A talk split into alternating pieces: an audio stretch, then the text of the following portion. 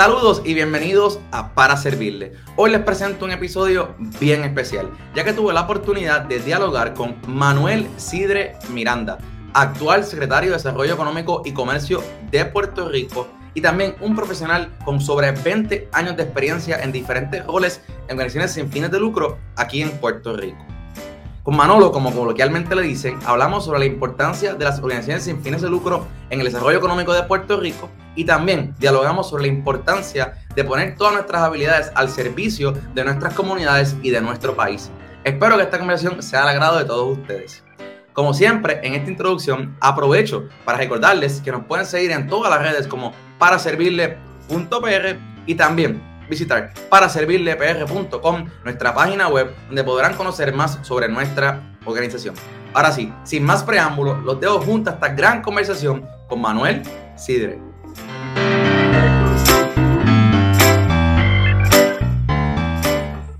Saludos y bienvenidos a otro episodio de Para Servirle. Hoy un, tengo un invitado de lujo, para mí un placer presentarle al, al, invitado del episodio de hoy, el señor Manuel Sidre Miranda, actual secretario de Desarrollo Económico y Comercio de Puerto Rico, pero sin duda una persona importantísima en nuestro país, que estoy bien contento de que esté conmigo en esta mañana. Manuel, bienvenido. Bueno, encantado eh, que por fin se nos dio, ¿verdad? Sí, eh, llevamos un tiempo planificando esto y, y me alegra mucho compartir contigo. Eh, soy fanático de la juventud, creo que a mí me encanta la juventud porque representa precisamente ese futuro que todos aspiramos. Y obviamente el, el tema de para servirle, sin duda alguna, pues va a cubrir unas áreas que a, a, veces se olvidan en el desarrollo económico y que son parte del desarrollo económico. Así mismo es. Y yo creo que sería bien bueno empezar, como yo siempre empiezo los episodios, eh, hablar de servicio, ¿no? ¿Qué es para usted el servicio? Obviamente, si nos remontamos a la época de los citrines, pues darle el cafecito y el pan a las personas por la mañana, pues era una manera de servir a la comunidad. Pero hablando del servicio como tal en general, ¿qué es para usted el servicio? Voy a, voy a utilizar esa, ese pie forzado que diste de, del negocio que yo fundé hace 45 años, ¿verdad? Este, y, y básicamente te voy a poder explicar en cinco cosas que para mí significó el servicio desde el día número uno en mi vida. Cuando yo decidí montar una, una panadería, yo no tenía conocimiento ninguno Así que lo primero que hice fue ir por, por la comarca para identificar con, con, qué era el concepto, qué había en el concepto. Y en el concepto me encontré que, que la mayoría de todas, por no decir casi todas, en aquella época estaban sucias. Eso ha cambiado muchísimo, pero así era anteriormente. En todas hacía calor. En todas el dulce no estaba fresco. En todas el pan estaba frío. Y en todas eh, el servicio era malo. Entonces, yo no inventé la rueda. Yo simplemente incorporé esos cinco elementos deficientes a un concepto nuevo que me atreví a llamarle los sidrines, un nuevo concepto en panadería y repostería en adhesivo. ¿Y qué son esas cinco cosas que te acabo de mencionar? Resumen el servicio. El servicio no es solamente buenas tardes o buenos días. El servicio no es solamente la disponibilidad. El servicio no es solamente la amabilidad. El servicio es algo más. El servicio es asegurarte que el entorno de quien tú sirves, de la plataforma en que tú sirvas, esté totalmente atendido en, su, en la mayoría de sus dimensiones, que en el caso de la panadería tenía que ver con el pan caliente, con el dulce fresco, con la temperatura agradable, con un sitio limpio y con un servicio de primera clase. Así que otra vez, si eso lo traducimos a organizaciones sin fines de lucro, hasta el gobierno, claro. pues esa es una cultura que Puerto Rico necesita insertarse como compromiso de país de cara a un servicio que sea diferente, que sea relevante y que sea innovador. Sí, yo creo que este, este menciona un detalle bien importante que no importa en qué sector tú estés, ¿verdad? El servicio y, y viendo el servicio al cliente, pero también viendo el servicio comunitario es sumamente importante eh, para el bienestar humano. En realidad, al final del día uno, uno se siente brutal al, al ofrecer un buen servicio. Y, y hemos evolucionado. La juventud, la juventud que se levanta tiene una conciencia distinta de lo que el servicio se refiere, ¿verdad? Pero, por ejemplo, cuando se establecieron las estaciones de peaje en Puerto Rico, que la mayoría de los que usábamos las estaciones teníamos que hacer una fila para cambiar porque no traíamos cambio, no había esa cultura.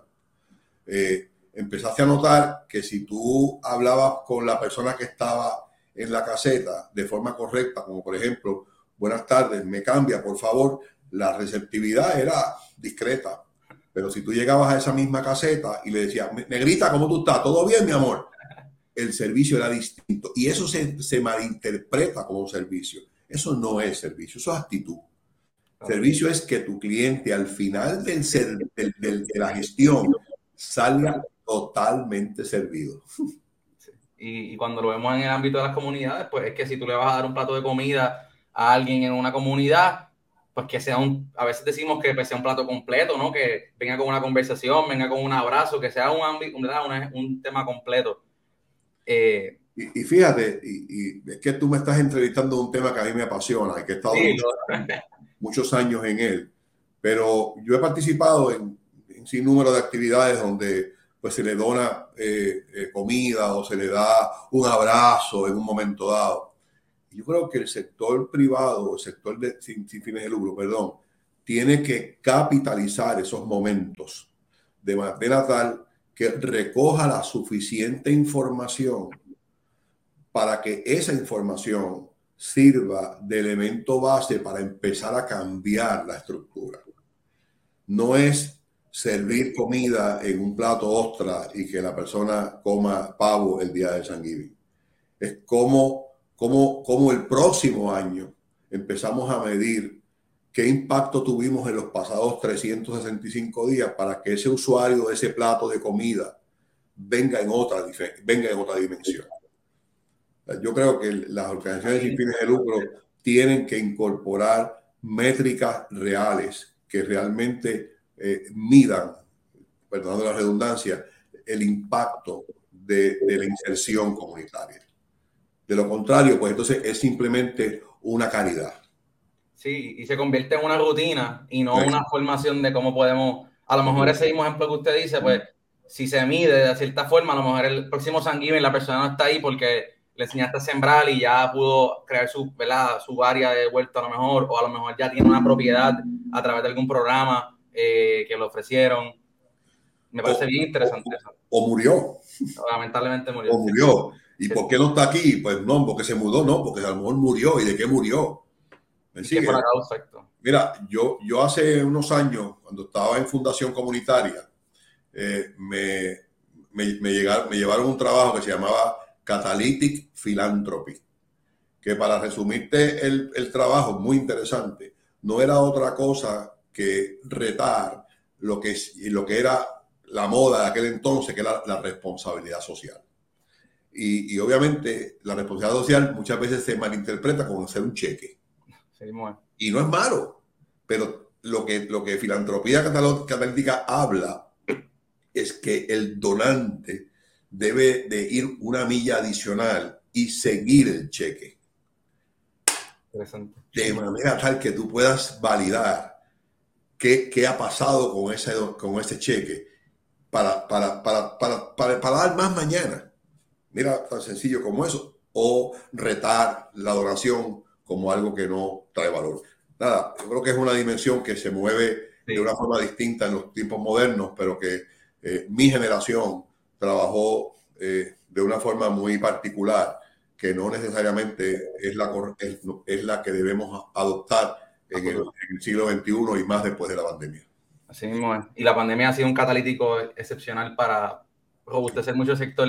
Le quería preguntar, porque mencionaste Fundación Comunitaria, eh, usted ha estado envuelto en sin número de organizaciones, como usted mencionó.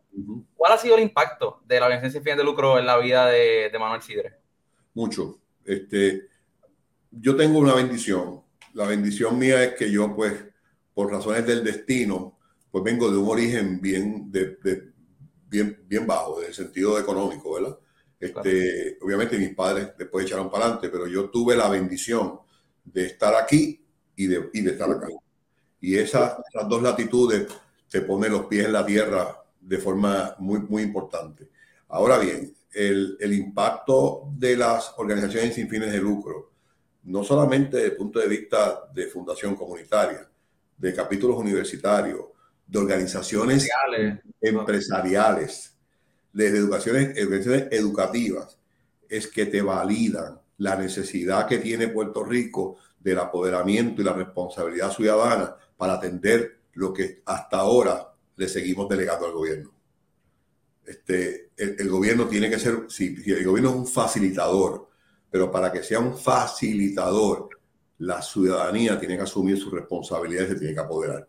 Y muchas veces, pues es mucho más sencillo participar de una actividad específica o enviar un cheque que envolvernos en el proceso de transformación que requiere Puerto Rico. Así que las organizaciones sin fin tienen que aprender muchísimo. ¿ah? O sea, yo creo que uno de los, de los aprendizajes más importantes y más necesarios es que eh, entiendan que no pueden ser sin fines de lucro, que tienen que ser con fines de lucro, pero con fines de lucro para irradiar el lucro a las organizaciones comunitarias. Y muchas veces se crean estructuras sin fines de lucro que lamentablemente lo hacen con la mano estirada eh, y no desarrollan ese acervo empresarial necesario para atraer los fondos. Yo uso de ejemplo siempre los jugos Welch los jugos Welch es una, es una estructura comunitaria que se creó a base de una comunidad y el usufructo de esa, de esa inversión y el usufructo de esos resultados se, se, se traduce en ayuda social directa. Y eso definitivamente es algo que, que, que, hace un elemento diferenciador muy grande a la hora de tú definir una estructura creada para servir solamente o una estructura creada para generar riqueza y que esa riqueza se pueda traducir en un incremento en la participación comunitaria que a su vez, y esto sí es muy, muy mío, ¿verdad?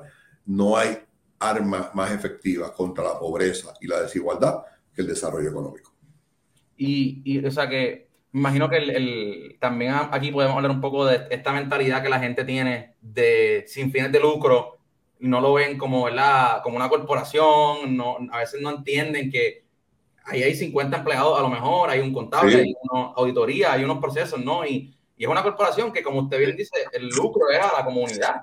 Se supone que se para retribuirlo en el país. Me alegra que traigas ese tema porque tan reciente como este sábado, eh, estuve con un amigo que su hija estudió en, en MIT, hizo una maestría en Michigan, en Al Harvard, y se quedó, es ingeniera ambiental terminó la maestría y ¿sabes quién la empleó? La Fundación de San Walton. Porque la Fundación de San Walton tiene precisamente una estructura poderosa, poderosa y costosa de profesionales que utilizan el usufructo que la fundación da, que es el endowment de la fortuna Walton, que es billones de dólares, precisamente para otorgar ayudas a organizaciones y movimientos comunitarios sin fines de lucro pero que tengan la estructura. En el año 2000, 2004, 2005, no soy muy bueno en los años ya, la, expresidenta del Colegio de CPA, Agnes Suárez, junto a un grupo de CPA, creó auditores comunitarios. Yes. No eso. Sí, sí, sí, asesores comunitarios financieros. Pues muy bien. Lo primero que me acuerdo que hicimos es que hicimos una auditoría a una organización muy famosa en Puerto Rico que pedía dinero, inclusive la legislatura le daba dinero y era una cosa increíble. Y nos dimos cuenta de dos cosas. Número uno, que la Junta estaba totalmente ajena al aparato administrativo de, de esa fundación o de esa organización y que la dirección ejecutiva no sabía lo que estaba haciendo. Así que, otra vez, aspirar a servir dentro de un contexto comunitario no es simplemente que tú tengas un advocate hacerlo porque crees que crees en eso y porque no, tú tienes que crear una estructura sólida, sólida que garantice la continuidad, la resiliencia y a la misma vez el servicio que todos merecen. Sí, un plan de trabajo justo, no es, no es ya como usted mencionó. ¿Cómo, ¿Cómo, verdad? Porque siempre hablamos del tercer sector y siempre hablamos, hablamos como pues, obviamente el sector privado, el gobierno, el tercer sector de las organizaciones. ¿Cómo, ¿Cómo tú ves ese rol evolucionando en, Puerto Rico de cara al futuro, de ese rol del tercer sector como tal? Mira, la pandemia movió esto de una forma abrupta. Esa es la palabra, abrupta. Abrupta. Y, esa, y ese movimiento, pues, nos insertó a todos en un cambio social eh, que no, no hemos entendido todavía.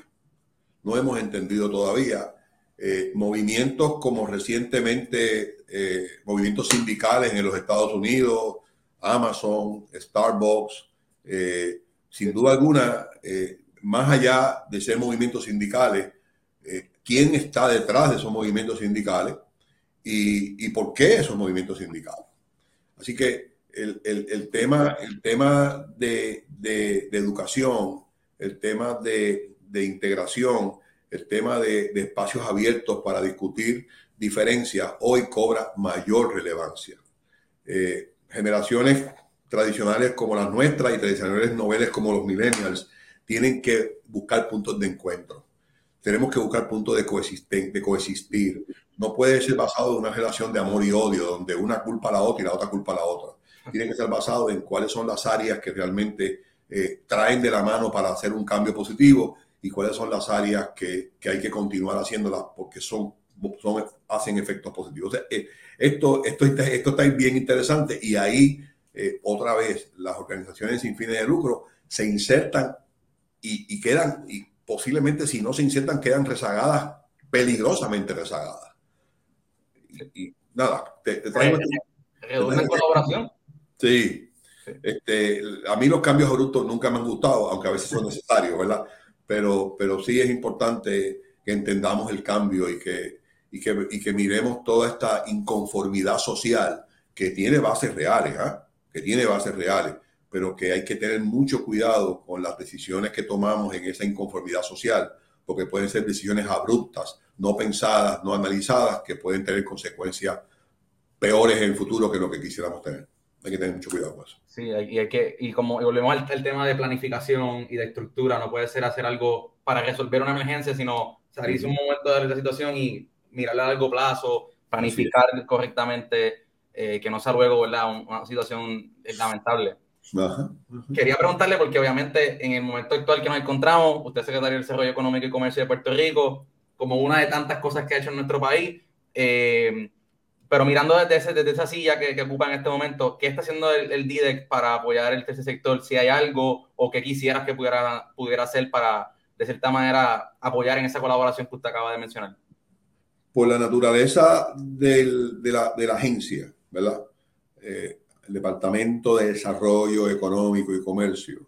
Eh, tradicionalmente se mira a esta agencia como una enfocada en crear empleos, en atraer operaciones de manufactura o de servicio. Eh, nosotros en el Departamento de Desarrollo Económico lo vemos de una forma diferente. Nosotros entendemos que el rol del Departamento de Desarrollo Económico, además de establecer la política pública económica del país, obviamente consona con la administración de turno. Tenemos que ser un observador de la calidad de vida de Puerto Rico. Porque pretender hablar de desarrollo económico sin una calidad de vida, pues es, soñar con palos preñados, simplemente es un sitio para venir a trabajar y irte al otro día. Así que dentro de esa palabra de calidad de vida, la pobreza, la desigualdad, el adiestramiento, la capacitación, el apoderamiento, la responsabilidad, la educación, la seguridad, cobran una relevancia enorme en nuestro proceso. Así que cuando hacemos alguna planificación de tipo económico o de tipo comercial, siempre tratamos de retar la misma si es conveniente, si es oportuna, si es necesaria. Y una última pregunta que es muy importante, si trae a la mesa soluciones a nuestro problema social inmediato. Claro. Y eso es, es, una forma muy, muy apartada de cómo tradicionalmente se miden las gestiones de un secretario de Desarrollo Económico.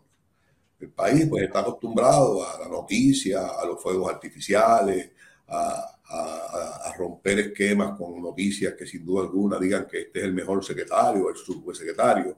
Pues yo pues, posiblemente por mi edad, por los años que llevo tratando de, de, de, hacer, de hacer y que pasen cosas, pues a mí esas cosas no me mueven mi péndulo. A mí me mueve el péndulo precisamente crear ese ecosistema social y empresarial que aprendan a coexistir y que entiendan que el uno se nutre del otro. Ese es el punto más importante. Y ahí, pues entonces tenemos que insertarnos en los cambios sectoriales como sectores emergentes como el aeroespacial, eh, movimientos increíbles en el área de la biociencia, donde ya no es la farmacéutica de 3.000 empleados, es la cooperación pequeña de científicos que buscan ya no el alivio de una enfermedad, buscan la cura de una enfermedad, de la área de informática, que es el nuevo creador de empleo, que muchas veces es promotor de ese empleo a distancia, y a la misma vez atender el tema de la industria local a través del turismo y la economía del visitante, de la empresa puertorriqueña de manufactura, del pequeño y mediano comerciante y de cientos y cientos de negocios emergentes, muchos de ellos por manos de jóvenes que necesitan asistencia, que necesitan acceso a capital, que necesitan agilidad. Todo eso enmarcado en lo que para mí es fundamental. Y como te dije ahorita, pues te lo vuelvo a repetir. El antídoto mayor a la pobreza y a la desigualdad que tiene Puerto Rico se llama desarrollo económico. Sí, bueno. Y, ¿verdad? Sé que, sé que usted tiene una agenda cargada, ¿verdad? Y agradezco el tiempo, como dijo, que pudimos coordinar esta entrevista, pero para ir cerrando, quisiera hacerle la, la pregunta para mí más importante de, de, toda la entrevista. Eh, y yo creo que es la razón de este espacio, no creo, es la razón de este espacio de, para servirle, que es motivar a otros jóvenes a servirnos. Y aprovecho esta oportunidad para preguntarle, la, no en carácter de secretario, sino en carácter de Manolo, como ¿verdad? la gente le dice a usted, ¿qué usted le diría a los jóvenes de Puerto Rico en este momento para que nos motive a servir a nuestras comunidades y a lograr ¿verdad? tener el país que todos queremos y deseamos? Mira, hablar de un camino de rosa es destruir con la mentira y no herir con la verdad. El, camino que tenemos que recorrer es un camino en algunas áreas bien pavimentado y en otras áreas bastante accidentado. Eso a la misma vez pudiera ser un, un disuasivo a no entrar, pero debería ser precisamente un motivante para entrar. Porque al final de ese camino, sea un pedazo pavimentado o sea un pedazo accidentado, nos va a preparar para trabajar en condiciones difíciles y distintas. Muchas veces la diferencia que tiene un buen ejecutivo o un buen empleado o un buen empresario es su capacidad de trabajar y de operar en ambientes distintos.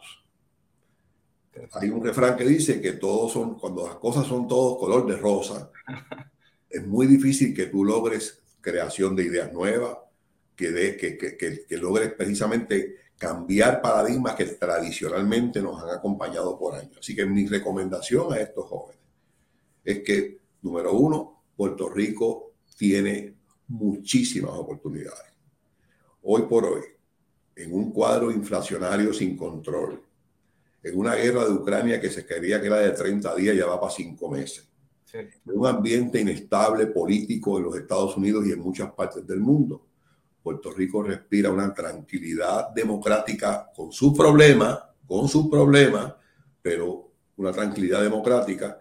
Puerto Rico recibe billones de pesos en fondos federales para mitigar los daños de la pandemia, los daños del huracán y los daños de los temblores, que sirve a su vez de un escudo interesante contra una posible recesión.